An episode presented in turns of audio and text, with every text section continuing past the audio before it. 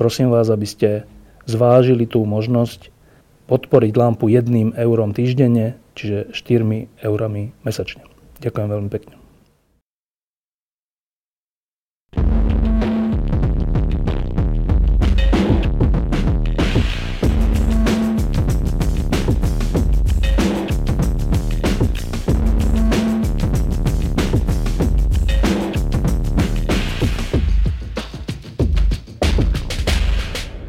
Začína sa jeseň a z jeseňou vždy začíname aj takú minisériu diskusí pod lampou o Nobelových cenách, ktoré sú vždy fascinujúce, hoci na začiatku vždy úplne nezrozumiteľné pre laika, ale vždy, keď tu máme nejakého hostia a nám povie, že za čo bola tá Nobelová cena, tak sa snažíme, aby sa rozjasnilo. Začneme Nobelovou cenou za chémiu a Petrom Solčaním, ktorý okrem toho, že je pedagóg a chemik, tak ho poznáme ako nášho priateľa, ktorý keď hovorí o chémii, tak je to naozaj zaujímavé. Takže bolo náš výber toho, že kto bude hosť o Nobelovej cene za chémiu, bol jasný. Tak Peter, rok 2016 a Nobelová cena za chémiu. Ahoj Štefán, ďakujem za pozvanie. No, táto Nobelová cena je extrémne zaujímavá, nie že by iné neboli, ale táto ma mimoriadne potešila a vyslovene potešila ako malého chlapca, ktorý má rád hračky. Ja keď som bol decko, ja som sa veľa hral s Legom a existovala taká stavebnica, ty si to asi budeš pamätať, že Merkúr, tam sa všeličo šrobovalo, vyrábali sa mašinky. Toto má niečo spoločné. Tá dnešná, teda tohtoročná Nobelová cena za chémiu bola udelená 3 pánom. Jeden je Francúz, volá sa Jean-Pierre Sauvage, to je on. Pochádza zo Štrasburgu, aj tam učí. Oni si ich podelili po tretinách, to znamená, každý z nich... To nie je jeden tým, hej? Nie je to jeden tým, to sú traja separátni ľudia, ktorí samozrejme sa poznajú, vedia o sebe, sú to jednak... súťaživí chemici medzi sebou, ale zároveň sú to ľudia, ktorí majú jeden spoločný cieľ. A čiže ten vľavo? Vľavo je ten Francúz, Jean-Pierre Sauvage. Tým celý ten príbeh začína. Ja som ešte nepovedal, za čo to bolo, ale najprv predstavím teda laureátov. Druhým a najstarším pánom z tej trojice je Škót, ktorý momentálne a dlhodobo funguje v USA na univerzite. Volá sa Fraser Stoddart. Je zaujímavé, že bol mu udelený rytierský titul, je to Sir, od britskej kráľovnej. No a tretím a najmladším pánom, ktorý dostal, alebo ktorý sa podiel na tej Nobelovej cene, je Holanďan Ben Feringa z Chroningenu. A tohtoročná Nobelová cena za chémiu, oficiálne oznámenie znie tak, že bolo udelené za objav a vypracovanie konceptu molekulárnych strojov. No a teraz, čo to znamená, alebo aké emócie sú s tým možno na úvetok spojené?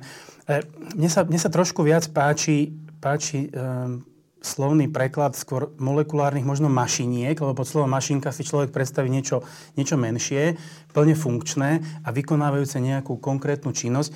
A presne za ich objavy v tejto oblasti, ale na molekulárnej úrovni, bola tá Nobelová cena udelená. A je to veľmi zaujímavé a pre ľudí, ktorí vôbec nemusia byť chemici, alebo fyzici, alebo technicky vzdelaní, ale majú radi hračky a stavebnice, z ktorých sa tie hračky stavajú, tak myslím, že ich to bude zaujímať. No, tak skúsme nejak tak možno to uviesť, že čo tí traja páni vlastne robili a prečo tá cena bola udelená, alebo s čím to celé súvisí.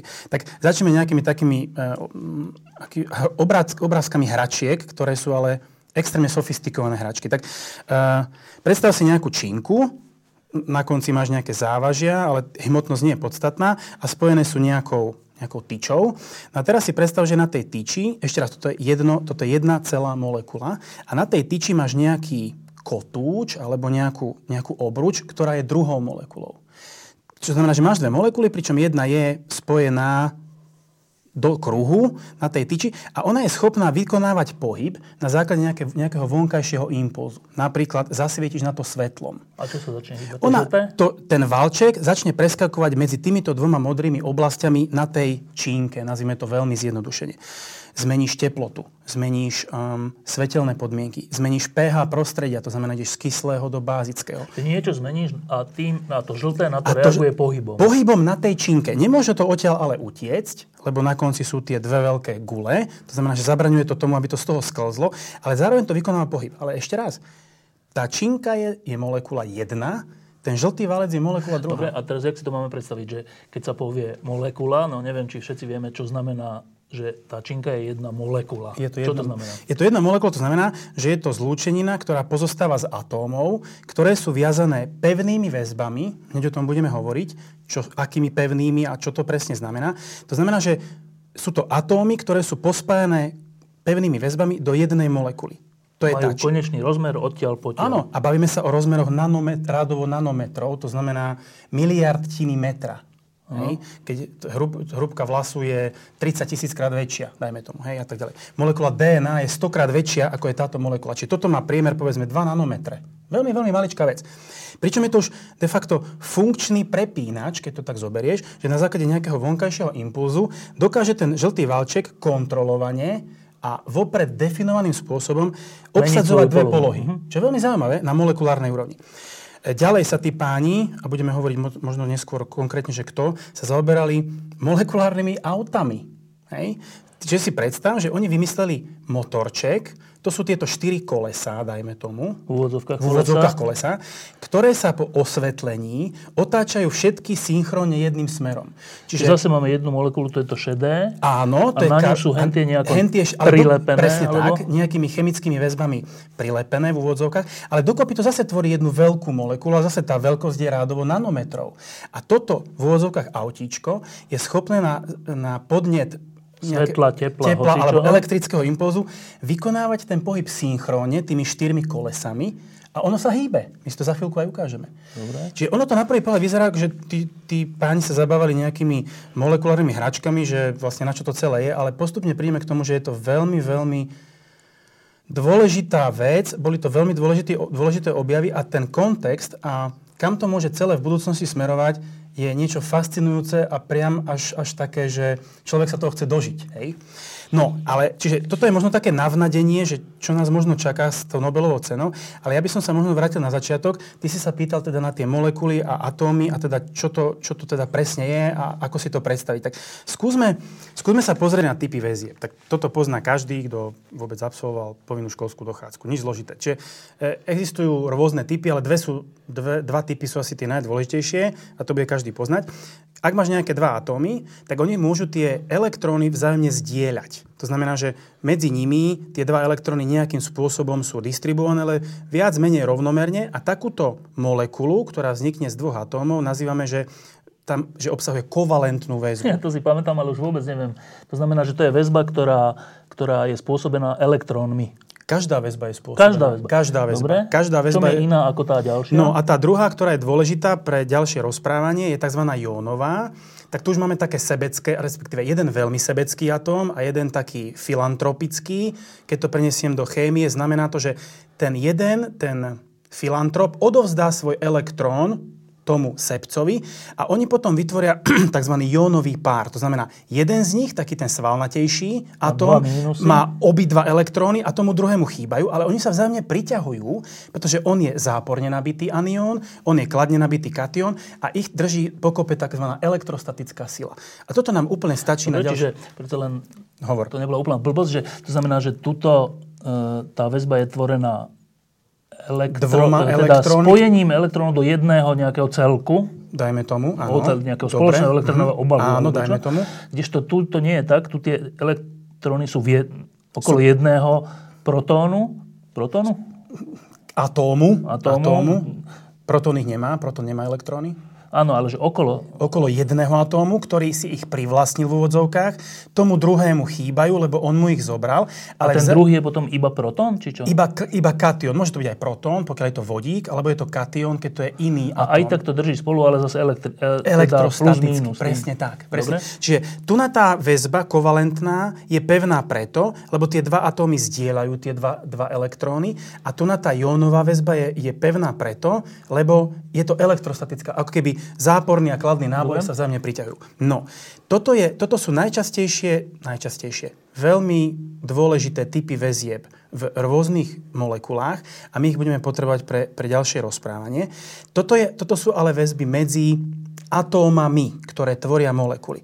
Ale aj molekuly medzi sebou môžu mať nejaké väzby, ktoré už ale nie sú takéhoto typu tzv. Väzbového, ale neväzbového. Čo znamená neväzbové? Teraz si predstav, že máš už konkrétne molekuly. Napríklad tieto šesťuholníky sú nejaké aromatické zlúčniny. Aromatické nie v zmysle vône, ale v zmysle elektronových vlastností. Napríklad benzén je aromát.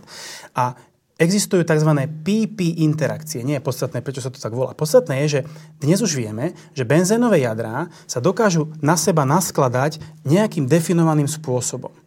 To znamená, že jednotlivé molekuly toho benzénu a vytvárajú usporiadané štruktúry. A drží to, lebo? Drží to preto, lebo tie benzénové jadrá majú takú vlastnosť, že jeden z druhého vyrobí ako keby plus a druhý z prvého ako keby mínus, veľmi zjednodušene, a vytvárajú tzv. Indukovaný dipol. Nejakým zase cez elektróny? Presne tak, že sú to elektrostatické interakcie. Dobre.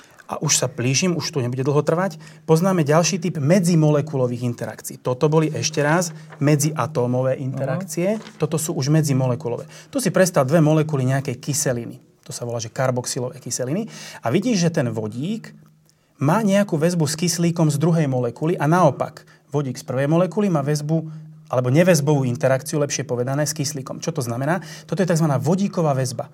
Vodíková väzba preto, lebo atóm vodíka z jednej molekuly sa v priestore začína približovať ku atómu kyslíka z druhej molekuly. Dôvod zase ten istý. Tuto je akože plus, tu je akože mínus, majú sa radi v úvodzovkách. Veľmi dôležitá vodíková väzba. Toto napríklad drží pokope... A v čom je v podstate iná táto a táto väzba? Sila a orientácia. To je? To je, že táto je vertikálna, táto môže byť horizontálna, táto môže byť o niečo silnejšia, táto môže byť o niečo slabšia. Veľmi závisí od toho, o aké konkrétne molekuly sa jedná. Toto je mimochodom extrémne dôležitá interakcia napríklad pre biologické systémy. Naše ribonukleové kyseliny, DNA, RNA sú držané vodíkovými väzbami. Ináč by sa rozplietli. Extrémne dôležitá interakcia. Toto teraz vynechajme, pre naše rozprávanie nie je dôležité. A teraz prichádzame už konečne k Nobelovej cene z tohto roka. Okrem takýchto medzimolekulových interakcií ľudia už veľmi dlho rozmýšľajú nad tým, či je možné vytvoriť medzi dvoma molekulami mechanickú väzbu. To znamená, nebudú držané tie molekuly ani PP interakciami, ani vodíkovými väzbami, ale čiste len mechanicky, akože máš reťaz s dvoma okami a jedna molekula sa mechanicky nemôže sa ako moja reťazka napríklad. No, tak toto bola myšlienka už od 40-50 rokov minulého storočia. Problém bol ale urobiť niečo takéto. Toto sa mimochodom nazýva, že katenán. Toto je najjednoduchší katenán. Katena po latinsky reťaz, čiže toto je najjednoduchšia reťaz tvorená dvoma očkami. A prvý človek, prvý pán, ktorého sme spomínali, práve tento Francúz, Jean-Pierre Sauvage, je ten, ktorý v 80. rokoch minulého storočia ako prvý syntetizoval katenány. To znamená, podarilo sa mu vytvoriť molekulu, v dobrom výťažku, tie ostatné boli také, že minimálne... Čo je to v dobrom výťažku? 40-50% si dostal. Z reakcie. Aha, urobíš reakciu a výťažok znamená, koľko produktu dostaneš v porovnaní s tým, koľko si dal dnu. 40-50% je také, že dá sa s tým pracovať. Hej? Tu nás začína Nobelová cena. On bol prvý, ktorému sa podarilo vytvoriť jednoduchý katenán. A počkaj, keď ho to napadlo, na čo to vlastne robil? No práve preto, že boli známe tieto typy interakcií, ale ľudia rozmýšľajú samozrejme... Hovorí sa vo vede, že jediný limit je naša fantázia. No a jedna z myšlienok bola, je vôbec principiálne možné vytvoriť... Z molekúl reťazku, kde nebudú držané žiadnymi doposiaľ známymi interakciami, iba mechanickou väzbou? Dobre, ale to ešte nemal nejak v zmysle aplikované, že nie, na čo by to bolo? Len tak. No nie, že len tak. To bola, že... fenomenálna myšlienka. To bola číra zvedavosť. Urobiť niečo, čo je principiálne a koncepčne prevratné, revolučné. Prečo bratia Wrightovci vyrobili dvojplošník a chceli na ňom lietať? Lebo to predtým nikto neskúšal, oni boli zvedaví, či niečo ťažšie ako vzduch dokáže lietať. No dobre, tak ale to máš hneď, že môžem sa tým previesť. Nie. Môže to letieť. No na počudovanie tá história toho lietania, teraz trošku odbočím, je taká, že keď sa ich opýtali po tých prvých 50 metroch, čo konečne preletí, na čo to bude, oni nevedeli odpovedať. Proste je to nová vec, no uvidíme. No že to odvezie, aspoň tých 50 metrov. Ledva. No, toto je, že čo je za tým, že na čo vlastne vymýšľam novú väzbu? Pretože ma zaujíma, či je to principiálne možné. Skús to na chvíľu zaakceptovať. Dobre, poďme ďalej. No a teraz ako? Myšlienok bolo niekoľko, ako to urobiť. Všetci jeho predchodcovia boli neúspešní, to znamená, že pripravili tie katenany vo veľmi malých výťažkoch, v zmesi s inými látkami a neboli schopní to izolovať a zistiť vlastnosti a vôbec potvrdiť, či naozaj katenán dostali. Aj to, ako to zistíme. Hej? To potrebujeme na nejakú metódu.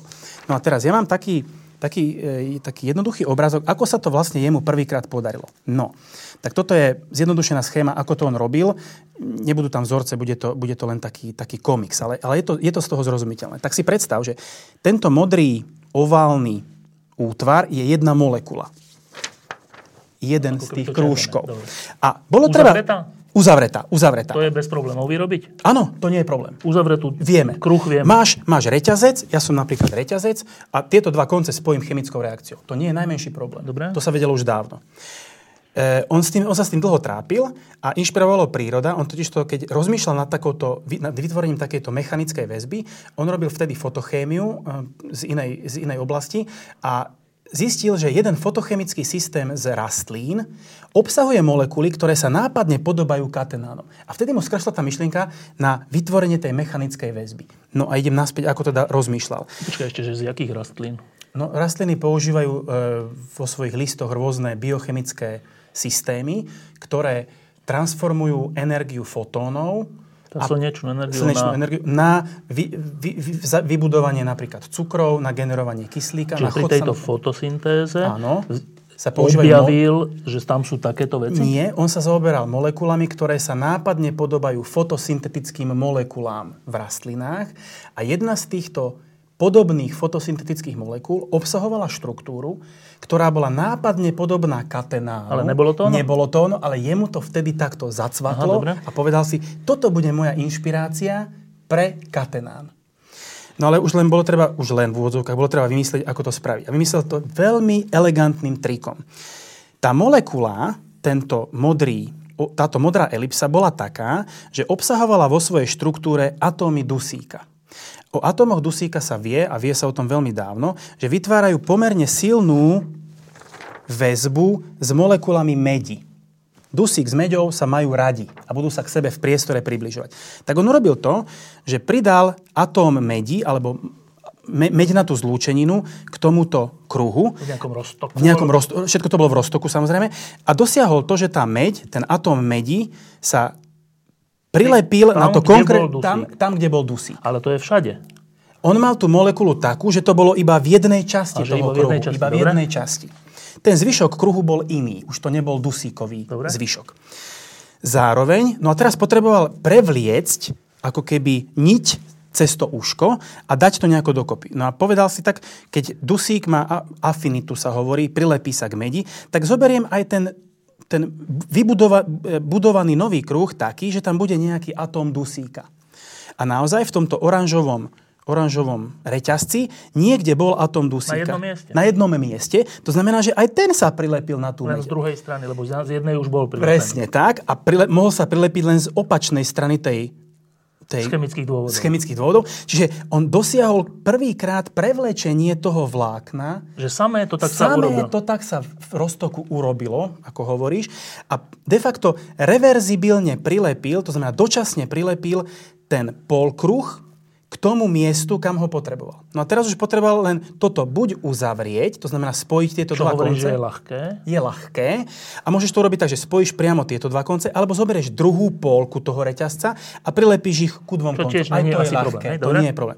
A presne tento koncept on využil. To znamená, tá meď bola to kľúčové lepidlo. Bolo taký ale medzistupeň, lebo tu už nie je. Presne tak. To znamená, on prilepil ten druhý reťazec, dal ho dokopy, zošil ho v úvodzovkách chemickou reakciou, ale potom sa potreboval tej medi zbaviť. A zase na to je veľmi jednoduchá vec.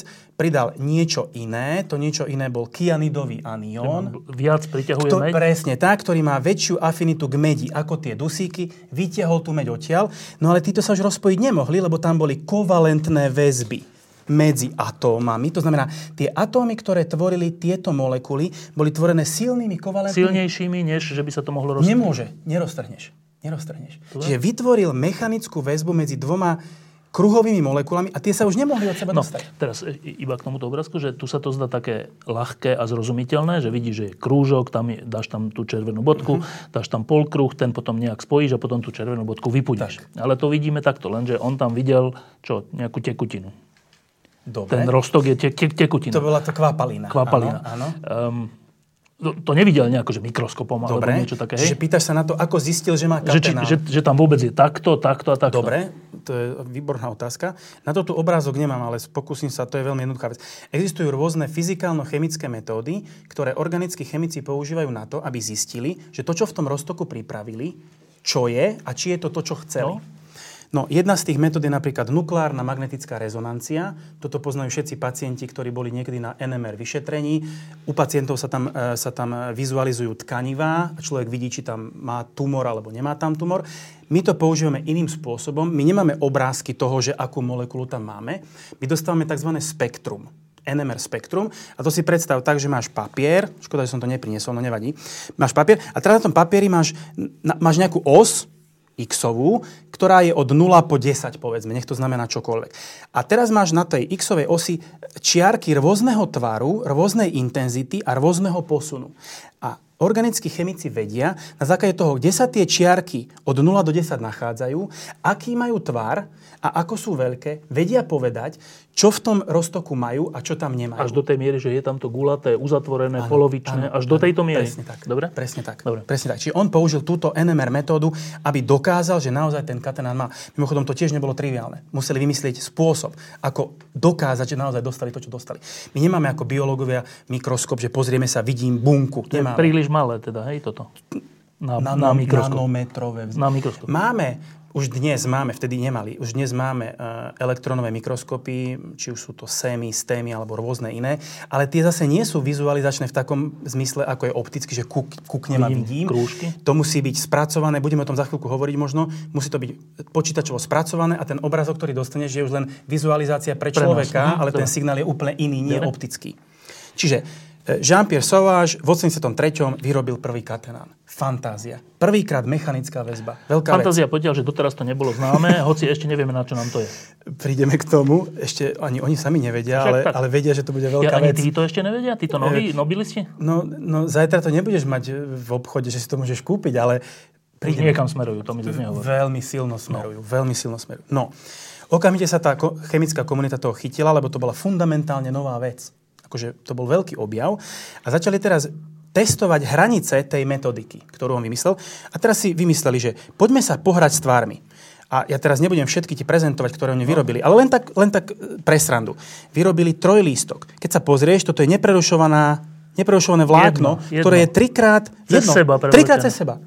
Existuje na molekulárnej jedna molekula takéhoto úzlu. A zase si mám predstaviť, že k tomu došli tak tou meďou a tým podobnými spôsobmi, áno, týmito prevliekaním. Áno, presne tak. Potom máš tzv. Boromeánsky kruh, toto pochádza zo stredoveku, jeden taliansky rod Boromejcov mal toto na svojich štítoch. Hej? A zase, keď sa pozrie, to fantasticky symetrické, sú to tri kruhy, nie je to jedno vlákno, ale presne definovaným spôsobom poprepletané. Toto je Šalamúnov uzol, toto možno poznajú ľudia. Čiže začali sa s tým ľudia hrať, vyslovene hrať, kam až tá ich technológia z toho pána Saváža im umožní. Aké všelijaké retiazky vieme. Presne tak. No a teda, aby sme neboli len pri takomto, tak aby som ti ukázal variácie. Máš len dva kruhy. Toto všetko sú topologické možnosti, ktoré z dvoch kruhov. Hej? Všelijak poprepletané, ale definovaným spôsobom. A to už je také vyšívanie, by som povedal. Napríklad molekulárne vyšívanie, je to veľmi sofistikovaná vec. Máš tri kruhy a čo môžeš s troma kruhmi? Čiže nebudeme to komplikovať, ale bolo to veľmi, veľmi zaujímavé. A už keď teda sme pri tej topológii, mimochodom tohtoročná Nobelova cena za fyziku sa zaoberá topológiou rôznych stavov hmoty. Čiže toto je topológia molekúl, ale je to niečo možno príbuzné. Čiže toto bol príspevok pána Saváža, ktorý teda prišiel na tie katenány. Toto je vlastne len na detailnej molekulárnej úrovni ukázané, ako to presne urobil, ale s tým asi nebudeme teraz strácať čas. Posuňme sa ďalej. Ten druhý... Počkaj ešte, že toto, čo sme doteraz povedali, je už samo o sebe veľmi hodné Nobelovej ceny? Už toto? samo o sebe nie, v kombinácii s objavmi ďalších dvoch pánov jednoznačne. Že samo o sebe je to ešte iba zaujímavé? Je to veľmi, nie iba, je to extrémne zaujímavé. A to, čo on založil ako fundament, z ktorého čerpali potom ďalší, to rozvinulo až do tej miery, že podľa mňa tá Nobelova cena, že oprávnená, to nie je na diskusiu, to je že úplne jasné. Dobre, to je úplne jasné. Druhý príspevok pochádza od spomínaného Sira, od Škóta, od pána Stoddarta, ktorý samozrejme o týchto prácach pána Sauvagea vedel, dokonca oni spolupracovali na syntéze rôznych katenánov, ale on zvolil koncepčne odlišný prístup a posunul tie molekulárne mašinky na novú úroveň. A my sme to už na začiatku mali takúto činku, ktorá má na sebe ten kruh, čiže on tú technológiu, ako použil dostať ten kruh toto sa nazýva mimochodom rotaxán, to boli katenany, toto sú rotaxány, akože ten kruh môže rotovať na tej činke, ale zase má to tie vlastnosti, že nemôžete to z toho zbehnúť dolu, má to dve rôzne miesta a v závislosti od toho, aký vonkajší impuls tomu dáš, tak tá molekula, ktorá je tam navinutá, bude definovaným spôsobom obsadzovať tie polohy hore dole. A zase, aby sme, že takto to vyzerá jednoducho a pekne, ale v skutočnosti to všetko sú zrejme nejaké chemické väzby, alebo neviem, zlúčeniny, alebo čo je to. Dobre. Čím sú definované tie miesta? Zase, toto je jedna jediná molekula a tieto miesta sú definované tým, že aký majú náboj. Na tom mieste? Na tom konkrétnom mieste. Zase toto zelené, to je väčšinou dusíkatá záležitosť. Kúsoček teda? Povedzme niečo, čo obsahuje dusík, pričom ten dusík v neutrálnom prostredí je akože mínus. Pripustme. Keď tam ale pridáš kyselinu, ty ho naprotonuješ a spravíš z neho plus. No a teraz, keď to máš v prostredí, ktoré je také, že toto je mínus, tak ten krúžok sa bude k nemu priťahovať, lebo plus a mínus sa priťahujú. Ty tam pridáš kvapku kyseliny, z tohto tu sa stane plus, ale plus s plusom sa nemá rád, tak on z neho odskočí. Čiže zmenou pH ty vieš kontrolovaným spôsobom posúvať ten krúžok na tej činke na vzdialenosti nanometre, respektíve desiatky nanometrov. No a teraz, že zase to znie jednoducho, ale asi to nebude také jednoduché, že na tomto vlákne, alebo ako to nazvať, molekuly, ty vieš na tom definovanom mieste, na ktorom chceš vložiť ten dusík, alebo áno, tak? Áno. Že to nie je ťažké? Nie, no ťažké, dneska už nie, pretože už máme technológiu týchto troch pánov, ale je to v princípe viac menej štandardná organická syntéza. Toto nebolo ťažké konštrukciou, teda bez toho krúžku. Nie je ťažká konštrukcia tej činky. Kde na dvoch miestach bude dusík, nedusík. Nie, to je triviálna vec. Dobre. To sme vedeli. Tá myšlienka, ako navliec ten krúžok na tú činku. Čo toho predošlého? To bolo prevratné. A toto je iba použitie. Toto je také, že ďalšia úroveň toho, pretože toto bolo také, že s tým si veľa robiť nemohol. Ten krúžok tam v ňom bol, no ale čo s ním? No sú do seba zakliesnené, ale čo s ním? Tu na to už bolo, že máš prvú mašinku. Že s nejakým impulzom môžeš niečo vyvolať. To je de facto spínač. Ty mu pridáš elektrón, on ti preskočí sem. Ty mu elektrón zoberieš, preskočí. Čiže prídavok elektrónu znamená pohyb. No ale pohyb to už je práca. Práca to už je stroj. To už sa dá nejako využiť. A ešte raz, na molekulárnej úrovni. Toto je jedna molekula. Hej. Ty môžeš tie stroje vyrábať opačným spôsobom, že budeš stále miniaturizovať. Máš nejaký spínač, ktorý je takto veľký a ty ho budeš zmenšovať, ale môžeš zmenšiť na čo? Na ten najmenší nástroj, aký máš k dispozícii. Nemôže byť mašinka menšia, ako máš nástroj na jej výrobu. Čiže tento prístup z hora dolu sa hovorí, má nejakú nefunguje. Má hranicu. Zo spodu to hranicu malo len veľkosť atómov, žiadnu inú. Dobre. Čiže oni sa pustili z opačnej strany. A tu by som, hneď k tomu prídem, a tu by som rád ukázal, že aký teda... To prvé je jedna súčasť, toto je druhá súčasť. Už ďalej nešiel? Ktorý teraz? Tento druhý. Išiel. No. Prídeme k tomu. Čiže on teraz... Toto už vieme. A teraz on to ako využil ešte predtým minútku, ako on vyrábal tie rotaxány. Vieme, ako sa vyrábajú katenany, ako vyrába rotaxány. Máš niekoľko možností. Tak vymysleli takú vec, že zobrali tyčku a zobrali krúžok. A zase použili tú francúzovú metódu, že tam dali atóm medi, ten atóm medi prilepil tú tyčku k tomu krúžku na konkrétnom mieste a potom možno stačilo dať dve koncové západky, bolo vybavené. To je jedna z možností. Druhá bola taká, že presne ako použil pán Sauvage, to znamená, už si mal hotovú činku aj s tými koncami, pridal si mednatý kation, mal si tú kvázi druhú molekulu, ktorá sa tam prilepila a už bolo treba spojiť. Presne takisto. Dobre. Tretia možnosť, a to bola tiež hrubá sila, že zobral si činku, zobral si ten kruh, a zahrial si to na takú vysokú teplotu, že si ho tam proste pretlačil ten krúžok. Ide nejako, to, ale nejako náhodou. Čiže toto sú alternatívy, ako tie rotaxány vyrábať. No a teraz, na čo to teda môže byť. Tak jedna z takých zaujímavých aplikácií zase na molekulárne... To už sme pri tom treťom? Nie, to sme stále pri rotaxánoch. Dobre. Bola taká, že ako napríklad vyzbierať z roztoku nejaké molekuly a dostať ich na jedno miesto. Tak predstav si, že táto tyčka tuná s týmito koncami, to je tá činka. To je ten rotaxan. A Fraser Stoddart vymyslel takú vec, že existovali tie krúžky, ktoré reprezentovali nejaké molekuly v roztoku a on bol schopný na základe nejakého vonkajšieho impulzu zapríčiniť to, že začali sa tie krúžky nasúkavať na tú činku. Oni teraz prišli... Na akú činku? Na túto činku. Ja, oni tam, ešte ich nemáme spojené, hej? Ešte ich nemáme spojené. Máme. Už máme hotový rotaxán. Tak čože nasúkavať? Ďalšie, nové? Nie. Máme hotovú činku. Aj už s tým krúžkom? Nie, ešte bez krúžku. Toto tam už akože jeden je, ale tu je taký, že bledý, že akože ho tam len chceme dať. Tak tvárme sa, že tento bledý len tam pridávame, že ešte tam nie je. On našiel spôsob, ako ten krúžok dostať na tú tyčku. Lenže tá tyčka... Však cez tú meď, nie? On zvolil iný prístup. Toto už je iný prístup. Čiže tá meď je jedna vec, toto bol iný prístup. Ale finta spočívala v tom, že ako... Lebo vidíš, že tie dva konce nie sú rovnako veľké. Tu nás sa to nasunúť dalo, ale tu nás to nasunúť nedalo a zároveň odtiaľ toto nemohlo padnúť. Ale z tejto to mohlo padnúť. Z tejto to ale padnúť mohlo, presne tak. Čiže jak to tam dať a potom uzavrieť. Presne tak. A vymyslel takú vec, že vymyslel takú molekulárnu zarážku, že tento krúžok, už keď sa raz nasunul na tú činku, tak vedel prejsť cez to zelené, ale naspäť sa už vrátiť nevedel, lebo tam ho to zastavilo. No ale to znamená, že pokiaľ táto časť bola dostatočne dlhá, on sem dostal prvý krúžok. Prišiel druhý krúžok, prešiel za zarážku.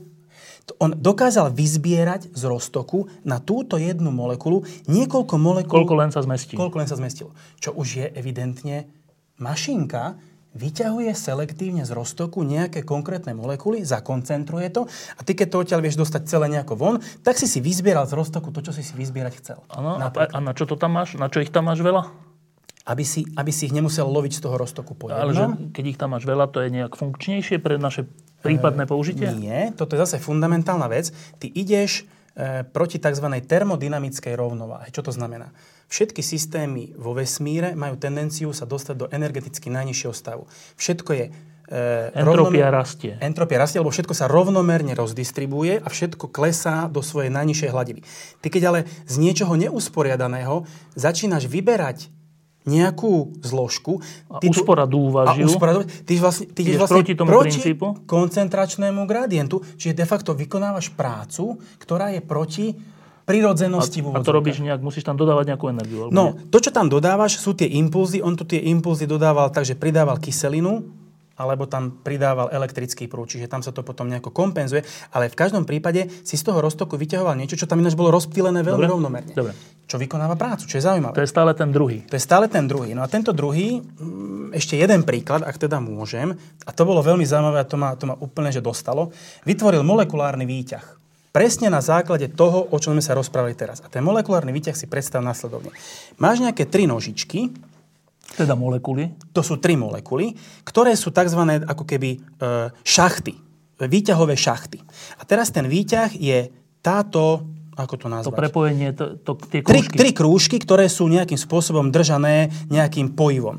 A teraz, keď si všimneš, jediný rozdiel medzi tým, že výťah je zdvihnutý a výťah je klesnutý, všimni si, že to červené chodí. Ide hore, ide dolu.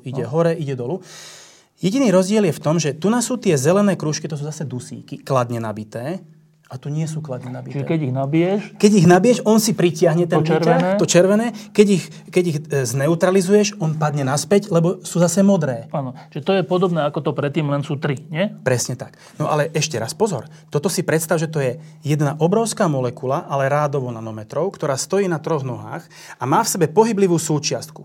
A ty prídavkom kyseliny alebo pridávkom bázy hýbeš tým výťahom síce o 0,7 nanometra, ale ty si vytvoril funkčný výťah, ktorý niečo môže prenášať na molekulárnej úrovni. To, ako z toho vlasy dúbkom vstávajú, to je fantastické podľa mňa. Toto bol Fraser Stoddart. Presunieme sa k tretiemu pánovi, k Benovi Feringovi. Ukážme, ktorý to je. Ben Feringa je tento Holanďan, najmladší zo všetkých troch. No a Tento posunul na ešte ďalšiu úroveň, rozšíril to ešte viac a on bol ten prvý, ktorý vyvinul ten molekulárny motor, ktorý si za chvíľku ukážeme, molekulárne auto, ktoré je schopné vykonávať pohyb na základe nejakého impulzu. Kde to celé začalo? Zase, mám taký komiks, ale myslím, že to bude z toho jasne vidieť. Predstav si nejakú tyčku, ktorá má na dvoch koncoch vrtuľky. Jednu polvrtuľku, druhú polvrtuľku. Pričom sú tam takéto zarážky. Toto sú tieto dva krúžky. Pričom tie vrtuľky sú tak veľké, že oni sa čiastočne s tými zarážkami prekrývajú. Vidíš to tu na? Napríklad táto zelená vrtuľka sa čiastočne prekrýva s tou oranžovou zarážkou, čiže tá oranžová zarážka je pod ňou. Naopak, táto oranžová vrtuľka je nad zelenou zarážkou. Teraz. Toto je molekula, ktorá má takú vlastnosť, že toto je tzv. CC2 väzba. Sú to dva uhlíky spojené dvojitou väzbou. Nie jednoduchou, ale dvojitou. CC2 väzby, to sú molekuly, ktoré sa volajú alkény. A alkény majú takú vlastnosť, že keď ich ožiariš UV svetlom nejakej konkrétnej vlnovej dĺžky, oni dokážu tzv. Izomerizovať. To znamená, že tá dvojná väzba spraví to, že sa ti to, nie tak ako to ukazujem, ale vo výsledku sa ti spraví to, že sa preklopí jedna z tých vrtuliek na opačnú stranu. Vidíme to tu. Mechanicky. Mechanicky okolo tejto väzby, veľmi zjednodušene povedané, sa preklopí na opačnú stranu. Čo sa stalo po tomto preklopení? Čiže urobíme otočku o 180 stupňov. Čo sa polovice tej súčiastky, iba tej oranžovej, preklopíme. Čo sa stalo? Stalo sa to, že časť tej oranžovej vrtuľky je nad zelenou vrtuľkou. No ale tam sa oni veľmi neradi stretávajú a potrebujú sa nejakým spôsobom energeticky dostať do nižšieho stavu. Nemôže sa to vrátiť naspäť, lebo si tu zavadzajú tieto dve guličky. Ono to nie je vidieť, ale oni si naozaj zavadzajú. Teraz, keď tento systém ty zahreješ, tak stane sa to, že pri zahrievaní ti začínajú vibrovať tieto vrtuľky. A začínajú vibrovať až tak, že táto horná ti udrie do tej spodnej a dostane sa pod ňu. Ano, ako dobre. Keby si mal rapkáč napríklad. Máš rapkáč a nepustí ťa iba na jednu stranu, ale keď tým pokrutíš, tak ho tam dostaneš. Vidíme to tu, čiže tá zelená sa dostala nad tú oranžovú. Ano. Stále máme len tú otáčku 180 stupňov. Čo ale urobíš? Znova to ožiariš UV žiarením a stane sa to, že teraz sa ti znova sa ti preklopí tá jedna polovica na opačnú stranu. Dostaneš sa do tejto situácie. Ale vidíš, že tu na tá zarážka je zrazu hore. Čiže do pôvodného stavu. Ako keby. Vyzerá to, že chce ísť do pôvodného stavu. Čiže urobil si už obrátku o 360 stupňov. Urobil si jednu otáčku okolo nejakého hriadeľa. Už máš de facto motor, kvázi. A potom to stačí zase len zahriať, aby si ho dostal do úplne východiskového pôvodného stavu. To znamená kombinácia. Ožiarenie, zahriatie, ožiarenie, zahriatie. Spôsobí, že sa ti to otočí o 360 stupňov. Ako keby koleso? Ako mechanicky. Ako keby nahriadeli dve kolesá. Áno. Toto je hriadeľ. Ako keby nahriadeli dve kolesá. Dve kolesá. Ale akože jedno stojí a to druhé sa voči nemu otáča. Toto bol prvý nanoveľkostný motor, ktorý bol schopný na základe externého impulzu vykonávať mechanický pohyb. Toto ešte nebolo žiadne auto. Zase to vidíme takto ľahko a pekne, ale oni videli ten roztok. Toto, čo hovoríme, si vlastne čím potvrdzovali, že tak je? Zase, nukleárna magnetická rezonancia. Oni vidia z tých signálov, z tých čiaročiek, ktoré kde sa pohybujú a hlavne ako sa menia. Čiže oni to pozerali v čase. Oni to pozerali v čase, že vždy namerali v nejakom čase to spektrum a porovnávali časovo odlišné spektra a videli pohyb. Čiže keď sme tam dali ten impuls, čo sa stalo, keď presne sme ten tak. A na základe tohto a ďalšími inými meraniami a potom už aj neskôr elektronovou mikroskópiou, k tomu asi za chvíľku prídeme, zistili, že naozaj to, čo sa deje, je jednosmerný rotačný pohyb definovaným smerom. To znamená, to sa nehýbalo, že raz doprava, raz doľava. Nie, to sa hýbalo iba jedno. Lebo predtým boli pokusy vyrobiť takéto molekulárne motory, ale to sa hýbalo náhodným spôsobom. Nebolo to regulovateľné. To bol prvý motor od Bena Feringu, ktorý fungoval jednak z externého zdroja a presne definovaným spôsobom. A on ešte, aby som si to upresnil, že on nadväzoval na tých prvých dvoch čím? Čo z nich použil? Konkrétne z nich dvoch nepoužil, z tých konkrétnych vecí, o ktorých sa bavili, nepoužil nič. Išlo o myšlienku, ako to, že keď mám katenán a nejakú mechanickú väzbu a mám rotaxán, ktorý môže ten valček hýbať, skúsme to posunúť na ďalšiu úroveň, nejako fundamentálne, aby sme z toho vyrobili funkčný motor. Napríklad. Áno, ale on tu používa rotaxan alebo tak? Nie, to je iný pokus. Iný pokus, ale koncepčne to zapadá do tých molekulárnych strojov. Dobre. Takto, v tomto zmysle. Ale oni sa samozrejme poznali. Oni vedeli jeden o druhom a to boli veľmi silní kompetitori. Ale to bola práve hnacia sila tých experimentov. No, a teraz sa už dostávame možno k niečomu takému vizuálne zaujímavejšiu. Prosím pekne, toto je prvý molekulárny motor, prvé molekulárne auto na svete, ktoré sa hýbe, ktoré jazdí. Teraz si predstav, že to, o čom sme sa rozprávali teraz, o točení sa tých vrtuliek, sú kolesa. Čiže toto je nejaké šasy, nejaký podvozok, to je molekula, na ktorej sú kovalentnými väzbami pripojené 4 kolesá, ktoré majú vlastnosť týchto vrtuliek. Tie zarážky sú tu, ak to vidíš, že nepustí ťa to na druhú stranu. Áno. Tieto guličky, na ktorých to sedí, to sú atómy medi. To auto má ešte raz rozmer niekoľko nanometrov. To je malilinké. A teraz oni sú schopní, keď privedú elektrický prúd k tejto molekule... Počkaj, toto je zase v nejakej tekutine? Nie. Jak tam privedú elektrický prúd? Dobre, výborné. Hneď k tomu prídeme. Privedú ten elektrický prúd nasledovne. Toto zelené si predstav túto medenú podložku. Tieto žlté guličky sú atómy medi. Tu je to reprezentované zelenou podložkou. Toto, čo tu svieti červeno-žlto, je toto auto. Aby ho oni rozpohybovali, potrebovali priviesť elektrický prúd. Ale zároveň potrebovali vidieť, či sa to auto hýbe. A vymysleli to tak, že existuje tzv. Skenovací transmisný mikroskop. Nech to znamená čokoľvek. Princíp je ten, že je to mikroskop nie taký, že kúknem a vidím. Je to mikroskop elektronický, alebo teda na báze elektronov, ktorý vyzerá tak, že máš kovový hrot. Toto sivé je kovový hrot. Typ. A na konci toho kovového hrotu máš niekoľko atómov niečoho. Môže to byť napríklad oxid uholnatý, môže to byť samotné zlato. To je v princípe skoro jedno. Teraz ty do tohto hrotu privedieš veľmi maličký, krátky impuls elektrického prúdu, pričom tým hrotom sa ty dotýkaš toho auta. Tým, že sa ho dotýkaš, spôsobíš dve veci.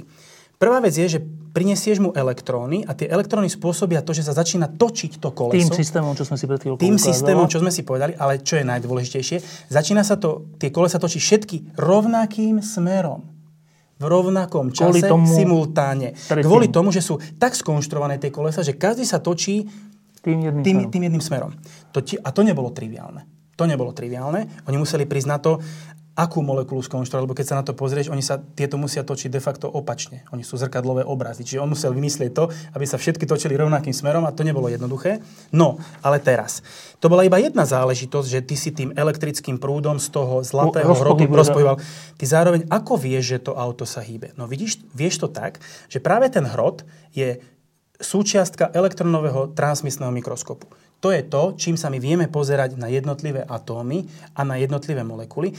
Počítačovo spracovaný signál odtiaľto ti vygeneruje asi takýto obrázok a keď sa na tie obrázky pozeráš v rôznych časoch a dáš ich dokopy, ako keby si vyrobil film, ktorý keď si pustíš, tak ti ukazuje, ako sa to hýbe. A ten elektrón, teda ten elektronový mikroskop, ten hrot, ano, sa musí dotýkať toho auta, ale on mu ujde potom. Pardon, nemusí sa dotýkať.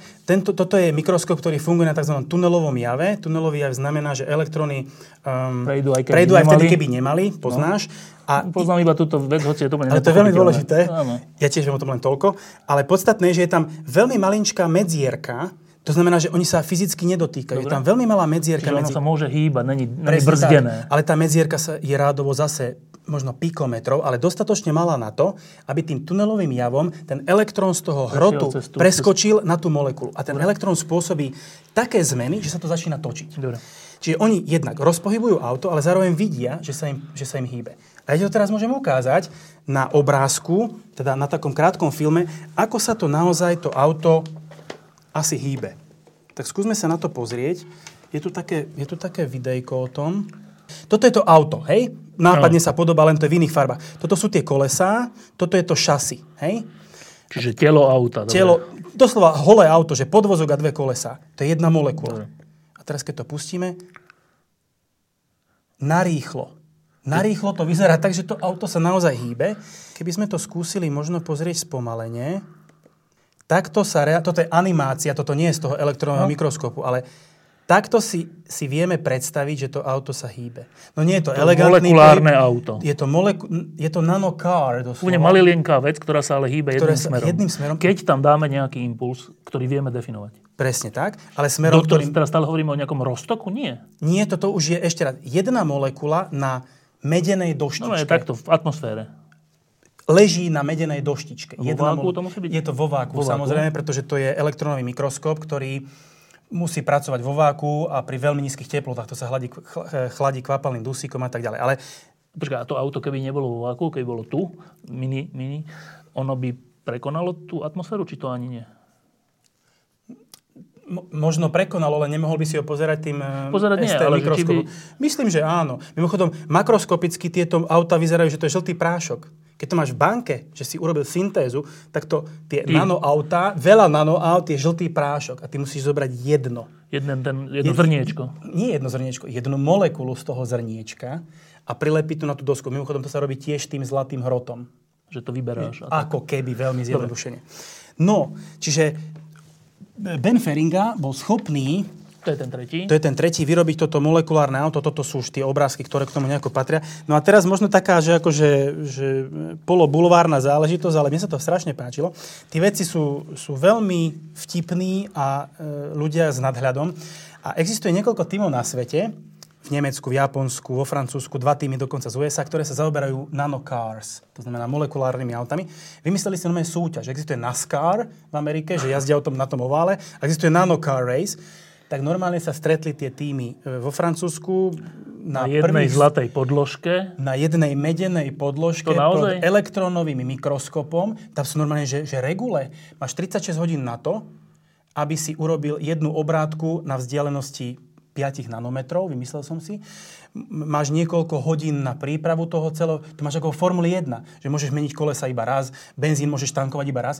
Oni majú normálne, že športové kritériá, že ktoré z tých aut je najrýchlejšie. Že ktorá tá molekula ide rýchlejšie. Ale ešte raz, bavíme sa o tom, že oni majú tú trať, že rádovo nanometrov. No tak nevadí. Čiže to nebežia, že kilometre. A pozerajú sa na to na obrazovkách monitorov pod elektronovým transmistom. Tam iným sa ide o to, že kto skonštruuje väčšie to koleso alebo lepšie. Nie, ktoré skonštruuje rýchlejšie auto. No hej, ale to je, čím je daná rýchlosť? No to je otázka. Nemusí to byť... rýchlejšie je tým, čím rýchlejšie sa ti točí to koleso. No veď to hovorím. To áno. Napríklad Ben Feringa má prototyp z roku 2014, nie auta, ešte len kolesa, ktoré má frekvenciu 12 miliónov otáčok za sekundu. 12 miliónov otáčok? To je 12 MHz. Čiže má frekvenciu otáčania. Nie je to ešte primontované na šasi, nie je to ešte auto, ale vymysleli systém, chemický systém, ktorý sa otáča tým spôsobom, ktorý sme si povedali, frekvenciu 12 miliónov otáčok za sekundu. To si mám jak predstaviť, že 12 miliónov je strašne veľké číslo, ale to je za strašne malé. Čiže akú vzdialenosť by to prešlo? Ja netuším, to neviem. To záleží od toho, že ako veľká je tá molekula, že koľkokrát by sa... 12 miliónov je strašne veľa, aj keď je malá. Len to ešte nie je namontované na auto. To znamená, že tá frekvencia na tom aute už bude zase iná. Toto je ale čiste len koleso, ktoré sa tak rýchlo točí. A to mi prišlo také strašne zaujímavé, že tí vedci nielen robia veci, ktorým 99% populácie nerozumie, ale sú to zároveň ľudia, ktorí sa hrajú, ale hrajú sa sofistikovaným spôsobom. Je to strašne páčilo. No dobre, ale ty si chcel tie aplikácie, alebo teda tendenciu k aplikáciám. No tak prvá aplikácia je napríklad taká, že v roku 2017 v januári vychádza knižka Frasera Stoddarta Pôvod, alebo teda povaha báza mechanickej väzby a bude to o katenánoch, rotaxánoch a molekulárnych autách. Prvá monografia a knižka od človeka, ktorý sa tým zaoberá.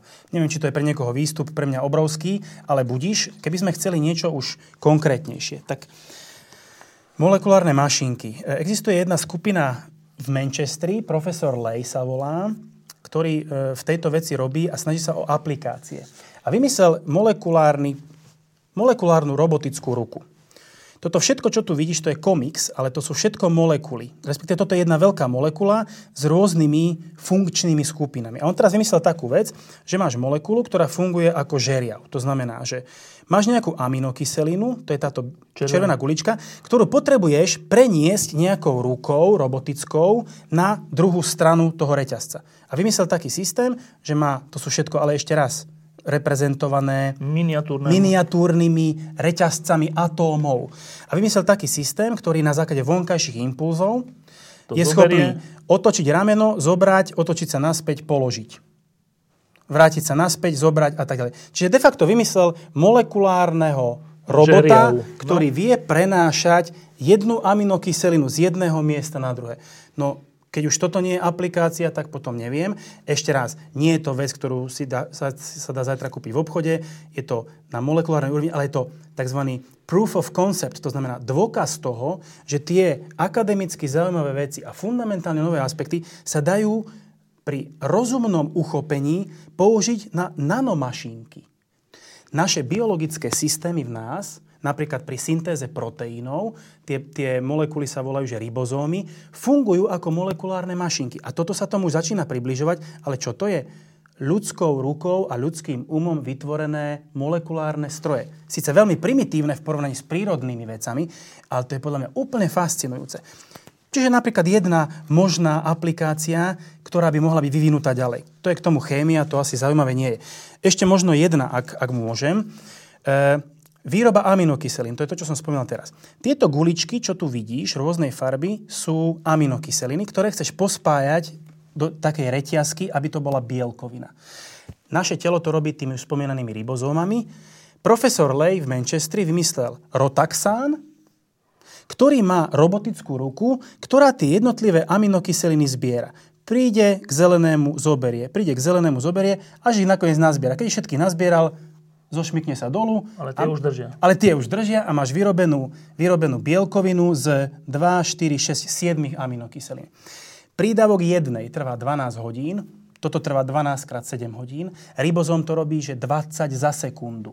Čiže my sme, že veľmi pomaly, teda nie my, ale profesor Lay, ale to je podľa mňa to je fascinujúce. Pričom ten ribozóm je o 2 rády väčšia molekula ako rotaxán, ktorý máme od pána Stoddarta, ale v princípane robí tú istú vec. Veľmi primitívne, veľmi pomaly, ale koncepčne veľmi podobne.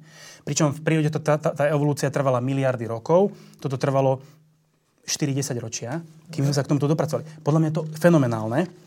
Toto je niečo podobné, len inak zobrazené. No, ale teda, aby sme mali že úplne že nejakú konkrétnu praktickú aplikáciu. Jedna japonská automobilka vyvinula materiál, ktorý používa ako protiškrabaciu, teda ochranu proti poškrabaniu, či už na telefóny, alebo na karosérie, keďže je to automobilka. Pričom ten materiál, on je samozrejme tajný presne, že čo obsahuje, ale vie sa, že je na báze rotaxánov. A funguje takým spôsobom, že on je tzv. Samohojaci.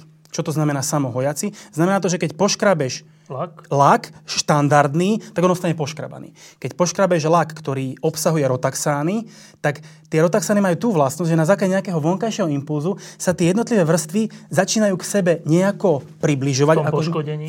A oni ti postupne ako keby do značnej miery zacelia to poškrabanie. Ja som si napríklad pozeral jedno video na webe, ale nebolo nejaké veľmi ilustratívne. Oni poškrabali drôtenou kefou iPhone s skleneným displejom. V priebehu asi 10 minút, a to video bolo strašne nudné, lebo 10 minút si sa pozeral na škrabance, ale keď si pustil v 1. minúte a v 9. minúte, tie škrabance zázračne zmizli. No nie. A to tie rotaxány, toto sú šialené veci, tie rotaxány sú tam nejako... Oni sú normálne v pokojnom stave, keď nie je škrabanec, nič nerobia. Áno. A keď je, tak oni si to nejak chemicky, alebo neviem ako všimnú a začnú sa tam presúvať? Dobre. Ten náter proti poškrabaniu sa skladá z niekoľkých vrstiev, pričom jedna z tých vrchných vrstiev je, to je väčšinou polymér. To znamená makromolekula. A v tom polyméri máš na konkrétnych miestach v pravidelných odstupoch nejakým chemickým spôsobom inkorporované tie rotaxány, ktoré majú tú vlastnosť, že keď to poškrabeš, tak tebe sa poruší tá vrchná vrstva. Čiže obnaží sa tá vrstva s tým rotaxánom a on na základe nejakého impulzu, napríklad svetla, lebo už keď to poškrabal, tak už to svetlo sa tam nejako možno dostane. Teraz vymýšľam. Teplota, hocičo? Oni neprezradili, ako to presne funguje, oni len naznačili koncept toho. Čiže na základe vonkajšieho impulzu dochádza k tomu, že tie rotaxány začínajú pracovať, hýbať sa a začínajú to poškodenie ako keby pomaličky vyplňať. Nie síce úplne dokonale, že není to 100%, ale oni to poškrabanie, lebo čo je poškrabanie? Poškrabanie je riha, že si de facto jednu vrstvu rozrezal a majú medzi sebou nejakú mikroskopickú štrbinu. Ale tá mikroskopická štrbina sa od spodu začína zaceľovať, ako keby si nejaký kaňon dával zrazu dokopy. A nie je to, že úplne, že malá prehyblenka ostane, ale naše oko je nedokonalé a od istého rozlíšenia už nevidíš. Či sa ti to zdá, hlavne keď si krátkozraký, že to vyzerá... Dobre. Zaujímavé.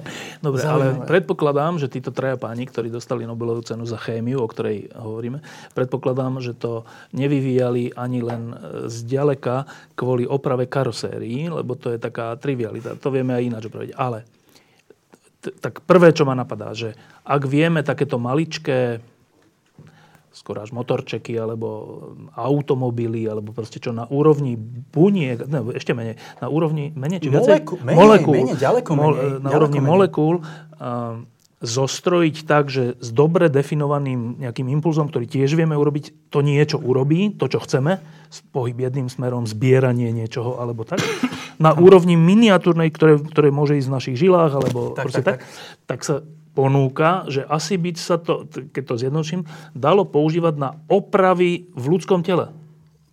Presne tak. A toto je tá sci-fi aplikácia. Prečo sci-fi? No pretože ešte to nemáme, ale niekto ide tým smerom, nie? No jasné. Nanoroboty v zmysle medicínskeho využitia sú neuveriteľná sci-fi myšlienka, ktorá už má ale fundamentálnu bázu. Už máme nejakú chemickú technológiu, ako ich konštruovať. Máme prvé poznatky, ako tie systémy regulovať a kontrolovanie nám podliehajú do nejakej miery. A presne ako hovoríš, keďže sa jedná o molekulovú veľkosť, tak to sa dostane kamkoľvek. To sa dostane do buniek v princípe. Keď prekonáme samozrejme mnoho bariér, už len samotná membrána musí prejsť cez ňu. Ale ešte raz, nie je to vec, ktorá je že nemysliteľná. Práve naopak. No toto je fundament na to, aby sa do toho teraz púšťali ľudia, ktorí teraz budú prepájať chemickú syntézu s supramolekulovými strojmi a medicínou. Že napríklad, čo by sa dalo opraviť? Dobre, zase, a teraz to, že bude úplne že sci-fi, čo mi napadne. Pokiaľ ten rotaxan, alebo ten molekulárny motorček, alebo to autíčko, bude mať na sebe nejaké molekuly, ktoré budú tzv. Antigény nejakého tumorového... Rakovinového nádoru. Antigen znamená, že máš na sebe nejaké molekuly, ktoré sú unikátne pre ten tumor, ale úplne neznáme pre zdravé telo. To znamená, že máš navádzací maják, čiže to autíčko ti ako keby prišlo k tomu tumoru, lebo sa na ňom nachádza štruktúra, ktorá je kompatibilná. Nejakým spôsobom ti to autíčko nezájde do zdravého tkaniva, ale len k tomu tumoru. A pokiaľ to autíčko bude niesť nejaký náklad, typu lieku, alebo typu niečoho, ktorý bude aktivovateľný na externý impuls, tak on to kargo, ten náklad, nepustí celú cestu, kým k tomu putuje, až keď príde do tej garáže a tam ho vypustí. Inými slovami, že nemusíme ožarovať celé telo, respektíve chemoterapiu dávať všetkým bunkám, ale iba tým, ktorý chceme zničiť. Povedzme. Dnes už existuje na tomto koncepte, existujú liečiva, ale nie na báze nanomolekúl. Dobre, to je jedna vec, že rakovina, čo keď si teraz keď povolíme fantázii, tak neviem, že tým spôsobom tej karosérie by sa nedala, že poškodená rohovka opraviť? Možno áno. Stále neviem, ale na tej úrovni, na tej malej molekulárnej úrovni, ty tam musíš dať. Musí to byť v tom prostredí, tam si hovorí, že musí to byť na nejakej doske, medenej, či zlatej, či nemusí akej. Nemusí to autíčko tam musí, aby sa hýbalo, aby si ho videl. Ale to by sa dalo aj v ľudskom tele, aby sa hýbalo. Určite. A zase inšpirácia... Kadiaľ by sa hýbalo? V krvnom riečisku napríklad. Plávalo by v plazme napríklad. Krv roznáša po celom tele všetko. Toto je zase inšpirácia napríklad z prírody. Existujú... Počkaj, ale ono by plávalo vďaka krvi, ktorá sa pohybuje. Či... On môže plávať proti prúdu. Pokiaľ bude mať motorček dostatočne silný, ale by si prekonal prúdenie krvi, prečo by nemohol plávať proti prúdu? A jak by sme ho navigovali? Jedna možnosť je to, čo hovorí, že by vyhľadával iba to tkanivo, ktoré je príbuzné s tým nákladom, ale vedeli by sme ho navigovať, že nech ide do mozgu? Alebo... Napadá mi magnetická navigácia. Pokiaľ by si do toho autíčka ty dostal nanokryštál železa, ktorý je magnetický a zvonka by si tým magnetom posúval, ty by si ho ešte raz vymýšľam, ale v princípe by si mohol to autíčko dostať tam, kam by si ho potreboval. S nejakým rozumným nákladom, ktorým chceš niečo urobiť. Napríklad. Čiže to, čo teraz hovoríme, je taká akože prvoplánová aplikácia, ktorú by sme všetci chceli, aby sa teda konali uzdravenia týmto spôsobom. Ale teda naozaj je to sci-fi, alebo je to naozaj, že už realita? Takto, ja o takéto aplikácii neviem, ale ja som laik v medicínskych aplikáciách nano častíc. Viem, že nie je to ešte ako vypracované, ale že či to je už realistický smer? Ja si myslím, že určite áno. A vôbec by ma neprekvapilo, keby dnes večer existovalo na svete niekoľko tímov v rôznych krajinách, ktoré na tom už nejakú chvíľu pracujú, majú nejaké predbežné výsledky a vedia, ktorým smerom sa pohnúť. Vôbec by ma to neprekvapilo. A to je, teda tieto aplikácie sú... myslené najmä, čo sa týka medicíny? Ja si nemyslím, že oni sú myslené najmä niečo. Oni sú myslené tam, kde komu aká myšlienka napadne. Vždy je to o ľuďoch. Vieme si niečo iné predstaviť ako medicínu? Potrebuje niečo také malé, aby... Určite nejaké vieme. Nejaké počítače, nejaké... Alebo čo? Vidíš to. A toto mi napadlo, to som možno zabudol. Toto nie sú len žeriavy, ktoré prenášajú v rámci molekuly aminokyseliny.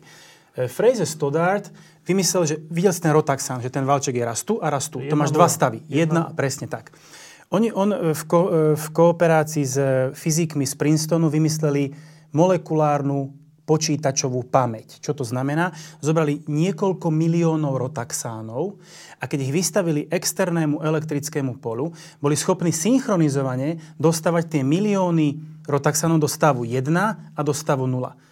A boli schopní, tá pamäť mala kapacitu 20 KB, ale tá hustota pamäte sa približovala dnešným pamätiam, pretože dneska máš mikročipy, ktoré sú radovo mikrometrové, teraz dúfam, že som správne, a tu sa bavíme o nanometroch, čiže do jedného objemu vieš napchať tam o 3 rady viac molekúl, čiže síce to 0 a 1 nebolo tak efektívne ako pri dnešných silikónových tranzistoroch, alebo teda pamätiach, alebo čipoch, ale vzhľadom na tú hustotu toho, to dosahovalo hustotu už dnešných pamätí, pričom to je, že pravek rotaxánov, to je ešte, že na začiatku, my sme teraz, že neandertálci, čo sa týka nanomašín, hej. A keby sa to teda podarilo týmto smerom, tak čo sa týka ľudského organizmu, tam vidíme, že by sa to dalo použiť na liečenie, čo sa týka počítačov, v čom by bol ten prelom? No napríklad vytvoriť počítač, ktorý by nebol na báze teda na báze kremíkových čipov, nebol by to počítač na kvantový, ktorý je mimochodom ďalší level, kvantový počítač, ale bol by to úplne iná úroveň na báze supramolekulových mašiniek. Úplne iná úroveň v zmysle čo? V zmysle technológie. Ale tým pádom čo? Že lepší, výkonnejší? Rýchlejší, výkonnejší napríklad? Áno? Áno. Keď je to menšie, je to...